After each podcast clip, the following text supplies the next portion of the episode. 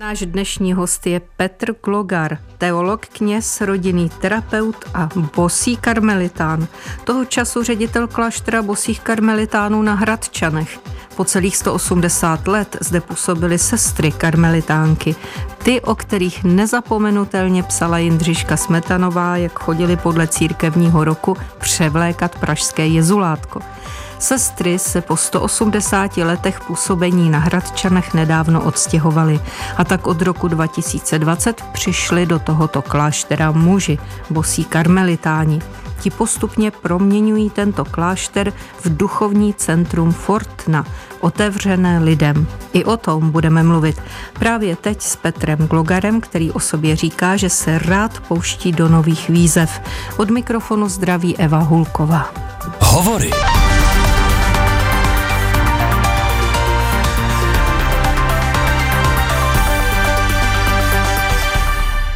Tak tedy ve studiu vítám Petra Glogara, ředitele Hradčanského domu bosých karmelitánů a emeritního provinciála komunity bosích karmelitánů při kostele Pany Marie Vítězné na Malé straně, kam přicházejí lidé z celého světa za slavným pražským jezulátkem. Děkuji, že jste si udělal čas, vítejte. Dobrý den, děkuji za pozvání. Víte, já jsem se smál, pardon, já jsem se ano. usmál, když jste, když jste vyslovila emeritní, emeritní provinciál. Já jsem jí vlastně nikdy nebyl, já to trochu, můžu to upravit? Aha. Já jsem byl vlastně jenom převorem, to u nás mm-hmm. provinciál sídlí v Itálii a já jsem byl převorem a jsem vlastně převorem. Já jsem, já jsem tak jako rozkročen na ty dvě místa. Jsem mm-hmm. jako pražského jezulátka, mm-hmm. tak jsem jí na Fortně. Dobře.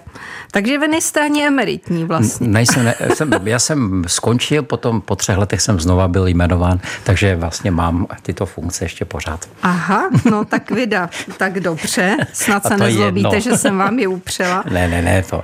Každopádně všude se uvádí, že jste ředitel té Fortny a to mi přijde takový světský termín, víte? Eh, no, protože vlastně Fortna, nebo ten klášter pořád spadá pod komunitu vlastně Pražského jezulátka, ta, mezinárodní komunita, kde jsem teda převodem. A protože na Fortně ještě nesídlí kompletní komunita, tak jak by v budoucnu měla, nebo jak se na to těšíme, tak vlastně je to dům, který nemá, vlastně má tuto, řekl bych, v čele, je tam ředitel, no, je to taková přechodná funkce. Teď mi řekněte, jaká je idea té Fortny, ano? Když jsme začali přemýšlet o tom, že by něco takového se mohlo stát, to je pár let zpátky, kdy se z té bose karmelitky vlastně se rozhodli, že chtějí odejít z Prahy, chtějí se na nějaké nové místo, kde budou stavět a budou mimo Prahu, tak to jak si padlo jako jedna z možností. A my jsme už vlastně v té chvíli přemýšleli nad tím, že by to měl být dům, který jaksi bude trošku jiný než jako takzvaně běžný klášter, který ve světě existuje, karmelitánský klášter, že by to měl být dům, který bude, řekl bych, hodně otevřen. Ehm, je to trochu jako jiný styl i práce, i způsobu, jak eh, vlastně karmelitánský klášter může fungovat. A taky jsme si řekli, že Praha a vůbec tady ta oblast si zaslouží mít takový otevřený dům, kde lidé můžou přijít a mohou tam prostě jenom tak zastavit, anebo jenom, nebo se zúčastnit nějakého programu. Když řekneme hodně otevřen, tak se budu ptát, komu a čemu, víte? My říkáme otevřený dům a vlastně fakticky to tak, že tam jsou skutečně otevřené dveře, v zimě tedy je zavřeno, takže stačí jenom eh, si zazvonit a ty dveře se otevřou. A jinak v létě nebo v takových jako teplejších měsících, což je většina roku, tak eh, jsou skutečně otevřené dveře, takže člověk z ulice může přímo vstoupit do areálu toho kláštera na Hradčanech. Máme to rozdělené, samozřejmě jsou to zóny, kam člověk může přijít zvenčí, to znamená přízemí, může jít na zahradu, tam je taková malá zahrada, která se nám podařila zrekonstruovat právě loňského roku. A tam vlastně být. Je tam mnoho míst, kam si člověk může sednout a podívat se jaksi na, na tu Prahu, protože to je vlastně klášter, který je nad vlastně Prahou, jedinečný výhled. Tak já říkám, že někdy člověk potřebuje takový mít trošku jiný pohled třeba nemyslím na Prahu a možná se tak jako podívá třeba trochu do svého života. Ta otevřenost, eh, která je vetknutá tedy do života této eh, obrovské barokní stavby, tak to je vaše idea, nebo kde, kde jste bral jaksi mustr na no, to? Ve chvíli, když eh, vlastně přišla tam myšlenka, že bychom ten dům měli dostat do zprávy a vlastně provozovat, tak mi ten člověk se ptal, jestli bych věděl, co s tím Protože samozřejmě mít další klášter, teď on je velký, tam je jako kapacitně velký, je rozlohou velký, nepoměrem. Je obrovský. A tak já jsem říkal, že jo, že si dokážu představit, co bych s takovým domem dělal. Jo, jak by, jako, jaká by mohla být ta myšlenka vlastně otevřenosti a čím by ten dům mohl být. Já jsem to tak jako prvotně jsem si nazval, že to by, mohl být takový duchovní wellness. Jo. Mm-hmm. To znamená, to že roz, rozumím termín. tomu, že mnoho lidí nemůže, eh, když někdo chce odjet na týden, tak si odjet někam do kláštera, fakt jako mimo Prahu, stráví tam třeba týden, víkend. K tomu slouží různé kláštery po světě a nebo i u nás, ale myslím, že v ten jako klášter v centru Prahy, fakt jako v centru, v centrovatém, tak eh, vlastně nabízí jakousi možnost jenom takového toho zastavení se. To znamená, řekl bych, no třeba na dvě hodiny, na tři hodiny, nebo na hodinu. Takže vlastně ten, ta myšlenka byla vytvořit tam eh, takové programy nebo taková, takové možnosti, aby člověk tam mohl třeba jenom strávit třeba večer, kde z práce. Ono se to potom rozšířilo i na, na víkendy a na různé aktivity, které jsou třeba přes jako na dva dny, to znamená s přespáním, protože tam je poměrně kapacita, je tam asi 40 lůžek eh, vlastně k dispozici pro, pro ty akce, které děláme. Takže se to tak jako propojuje, ono se to rozrůstá, není to úplně jako, není to jenom takový ten jako na hodinu nebo na dvě hodiny nebo na krátkou dobu, aby tam člověk byl, ale může to využít takhle člověk. Takže to si myslím, že taky vlastně jsem přemýšlel, co by mohlo být tou eh, vlastně to, co na tom trhu chybí. takzvaně. Protože já nevím, Kolínský klášter, kde, který, který spravují především jezuité a, a vlastně ještě další, že, ta komunita, tak eh, ti se věnují hodně klasickým jako vlastně meditačním kurzům, exercicím, ignaciánským exercicím. Když někdo chce někam jinam, tak si vybere to místo.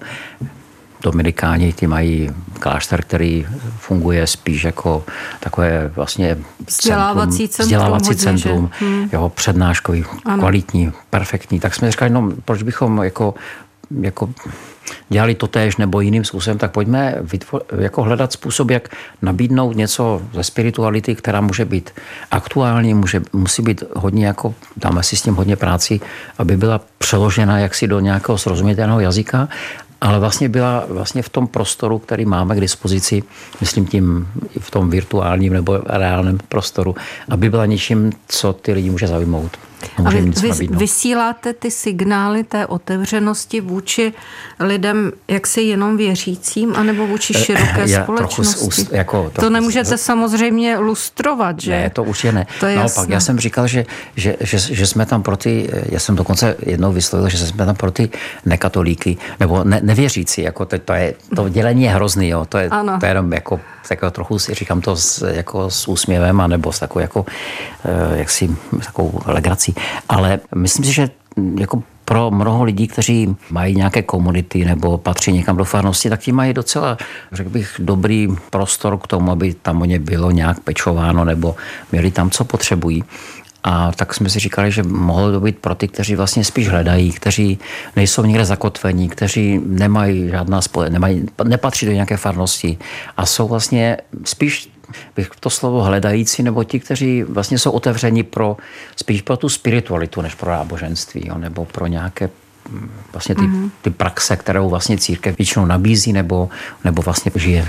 Promiňte přízemní otázku, je těžké takovou obrovskou stavbu budovu jako uživit skrz energie, mám na mysli a tak. Mm-hmm.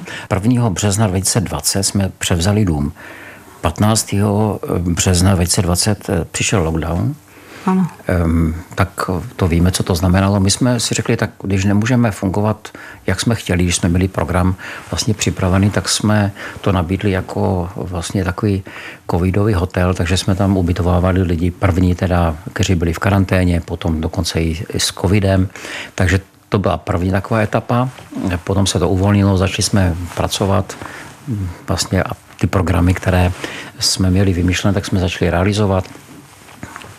Jenom jsme se nadechli, přišla válka na Ukrajině a my jsme vlastně přesně před rokem, hned po asi tři dny po vypuknutí té války, tak jsme přijímali první uprchlíky a byli, byli tam až vlastně na čtyři měsíce bylo tam zhruba 150 ukrajinských uprchlíků, takže vlastně i ten další rok byl vlastně velice nestandardní. No ale živo, života je tam plno, což o to, ale spíš mi jde o to, a proto jsem říkala přízemní otázka, která ale teď trápí jako pomalu celou republiku. Ano, já jak jsem to tak... třeba, uh-huh. Jak to třeba vytopíte, nebo tak, jak je to financováno? Toto?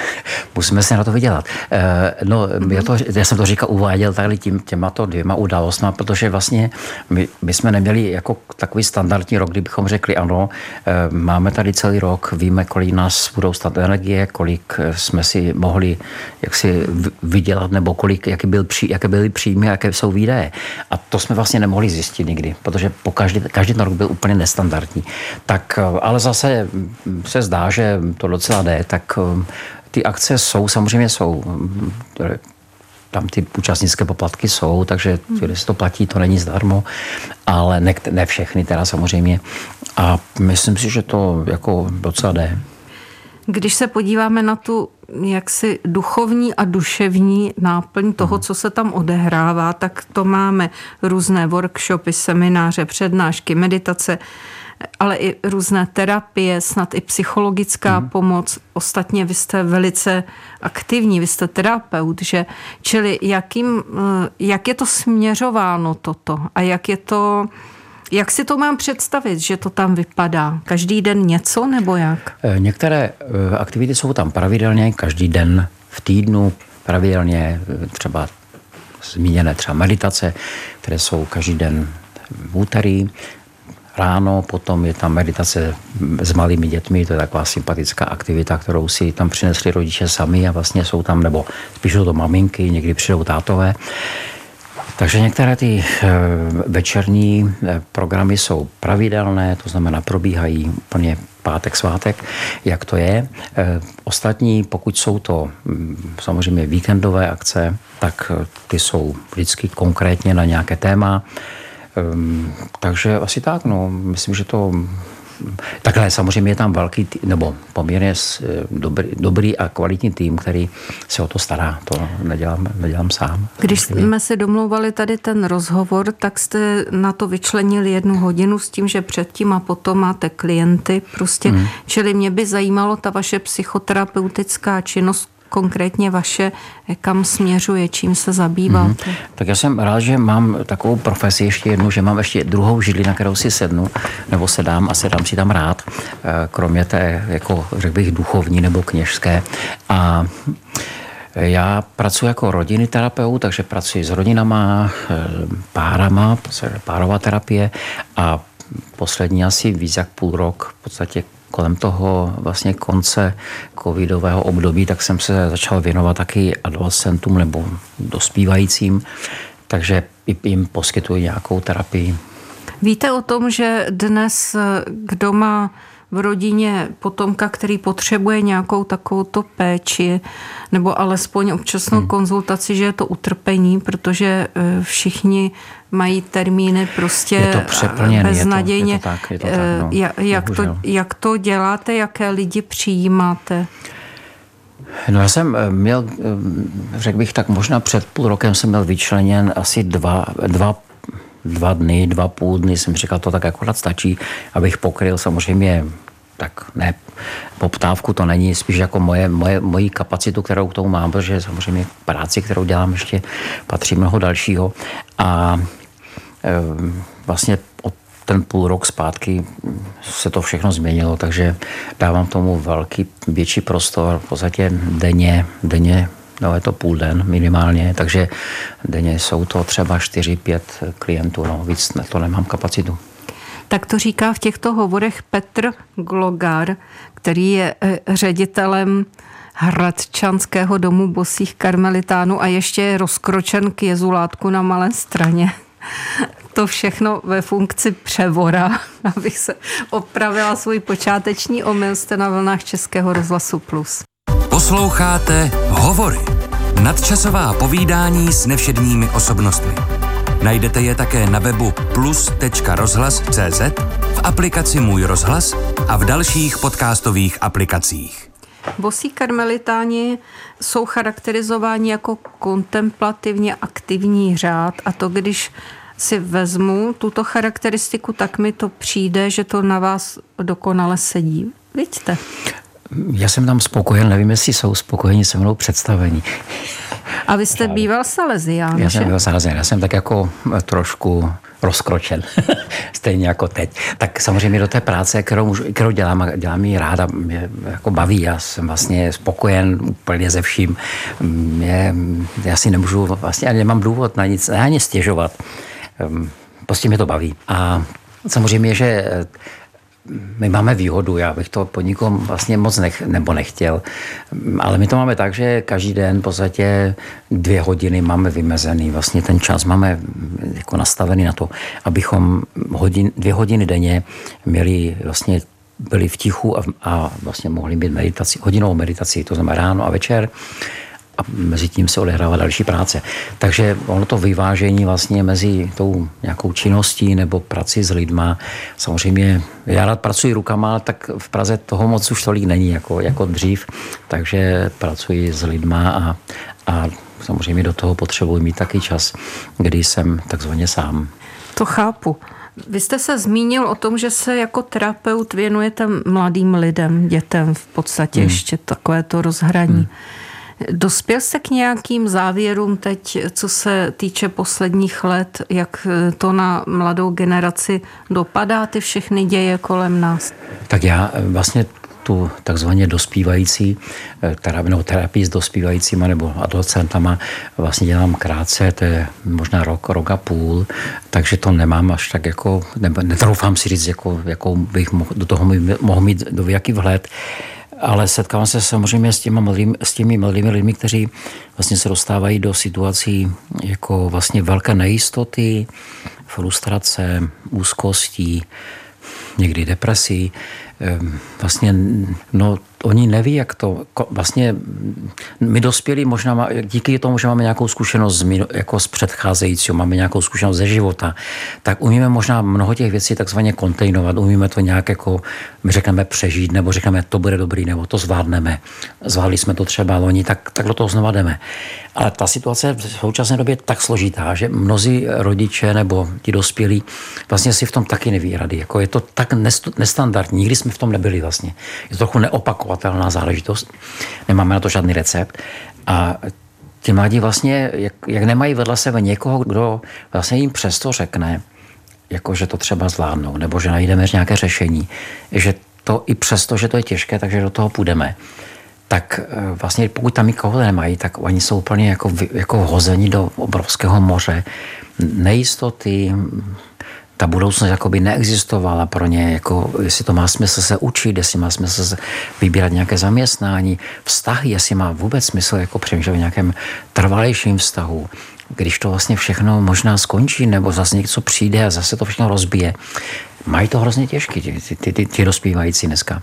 Takže vlastně v té terapii jde hodně vlastně taky o to, jako vytvořit nebo pomáhat jim vytvořit takový jako background nějaký, kde oni by mohli říct takhle, jo, jdeme dál, nebo zvládneme to, nebo umíme to nějak, nějak pojednat. Je to těžké pro vás jako pro terapeuta? tak je to jinak než dospělýma. Že?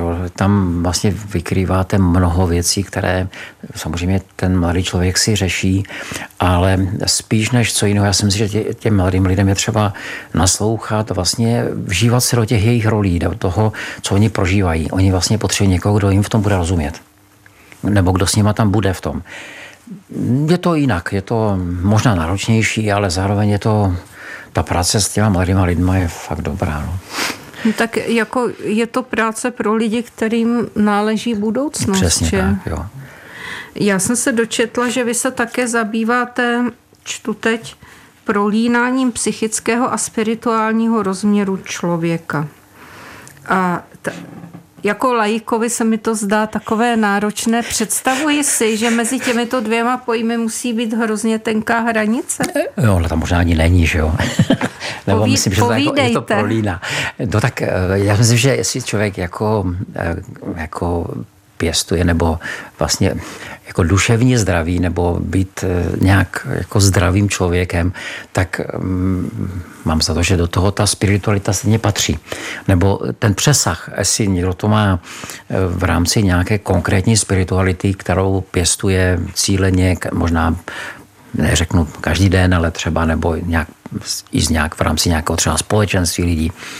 A někdo to prostě pěstuje tím, že, že vlastně je v tom nějak i sám, ale ten rozsah, ten, ten, vlastně ten přesah potřebujeme. Já si, že to je možná to, co e, i v těch situacích, o kterých jsme hovořili před chvílí, tak dávají člověku vlastně nějakou naději nebo e, něco, co vlastně je ještě dál, než jenom kam dosáhne vlastně možná ten pohled zrovna dneska. A takže to prolínání jaksi duševního a duchovního nebo spirituálního je vlastně tak pořád jsem to já, pořád jsem to já jako člověk, který mám nějaké zdraví, nějakou, nějaké, něco se mnou dělá somatika, něco se mnou dělá psychika a něco dělá, se mnou dělá ta spiritualita, ale pořád je to jsem to já a je to jeden hrnec, ve kterém se to vaří. Ještě jsem si vzpomněla, jak jste se zmínil o těch dvou hodinách které jsou vám dány mm. na takovéto jako usebrání meditaci, mm. tak jsem si vzpomněla, že jste jednou řekl, že kontemplativní modlitba je pro vás něco jako osmitisícovka, mm. jako vrchol, na který eh, cituji vás, bych se chtěl v životě dostat, na co bych potom nikdy nezapomněl a co by mě poznamenalo na zbytek mého každodenního života. Řekl bych, že nyní jsem snad možná někde v polovině výstupu a já jsem si zapomněla poznamenat, kdy jste to řekl, takže teď nevím, možná jako kde jste. O pár metrů výš, anebo jak možná na, so, jak na sobě člověk má možnost takto pracovat. Je to samozřejmě, je to práce jako každá jiná. Asi tam nejde mm, já jsem to takhle přirovnal, protože si myslím, že to je jako něco, kam člověk jako nedos... Jako, myslím si, že ne, není, nebo za mě, že bych řekl, já jsem dosáhl nějakého vrchu, dos, došel jsem na, ten, na tu osmitisovku, že se ty obzory jak si otvírají pořád dál, jo. Tak mm, to není úplně o, o tom, že bych už člověk byl do kde dál. Možná, že jsem sešel taky do údolí někde, že se teď procházím někde jinde. Vy musíte být sám na sebe hodně přísný, ne? V tomto ohledu. Ehm, Jak vás tak poslouchám? Já jsem, eh, no, to bychom se museli vrátit hodně zpátky. Ehm, já jsem vlastně si moc neodpustil, jako, já myslím v takovém tom, ehm, že jsem to musel jaksi vydržet, nebo projít něčím, teď se vracím do nějakého mého dospívání, kdy jsem si, když jsem řekl, že něco udělám, tak jsem do toho šel jako hlavou takhle napřímo a nenechal jsem si moc asi poradit a, a dokonce myslím, že jsem byl člověk, který si řekl, pokud, jako, když už fakt nebudu vědět jak, tak se potom zeptám, jo na nějakou radu, co s tím, ale že to musím, musím zvládnout sám, takže možná v tom je něco takového. Ale zároveň je to něco, že mi to dává možnost se pouštět do nových věcí, že to nepotřebuji mít do jak promyšlený s druhými, nebo já nevím, jestli to je dobře nebo špatně, prostě do toho jdu a, a on se to ověří. To je asi šťastná povaha, ne? Mm-hmm. Bych řekla. Já jsem spokojen. Kolik je vlastně v Praze bosých karmelitánů chlapů? Je nás pět. Vážně? Pět. To, a to zvládáte tu rozkročenost mezi Pražským hradem a Malou stranou? Je nás pět, jsou dva, dva Indové, jeden Itál, dva Češi. Většinou z nich, samozřejmě většina komunity je, je dole u Jezulátka. Já to mám nahoru na Hračany od Jezulátka pěšky, je to 10 minut nahoru a 8 minut zpátky, to mám změřený. Ale to jste dobrý, když to dáte za 10 minut No a nahoru. to znamená, když mi někdo zavolá, že potřebuje něco, tak já mu řeknu, že za 10 minut tam budu a jsem tam za 10 minut. Petr Glogar byl hostem těchto hovorů. Petr Glogar je tedy převor komunity bosých karmelitánů Pražského jezulátka a ředitel kláštera bosých karmelitánů eh, na Hračanském náměstí, který je znám veřejnosti spíše jako Fortna. Já vám přeji hodně úspěchu ve vašem úsilí pomáhat lidem a někdy zase nashledanou. Děkuji za pozvání a shledanou. Tak to byly hovory. Eva Hulková přeje dobrý poslech dalších pořadů Českého rozhlasu Plus.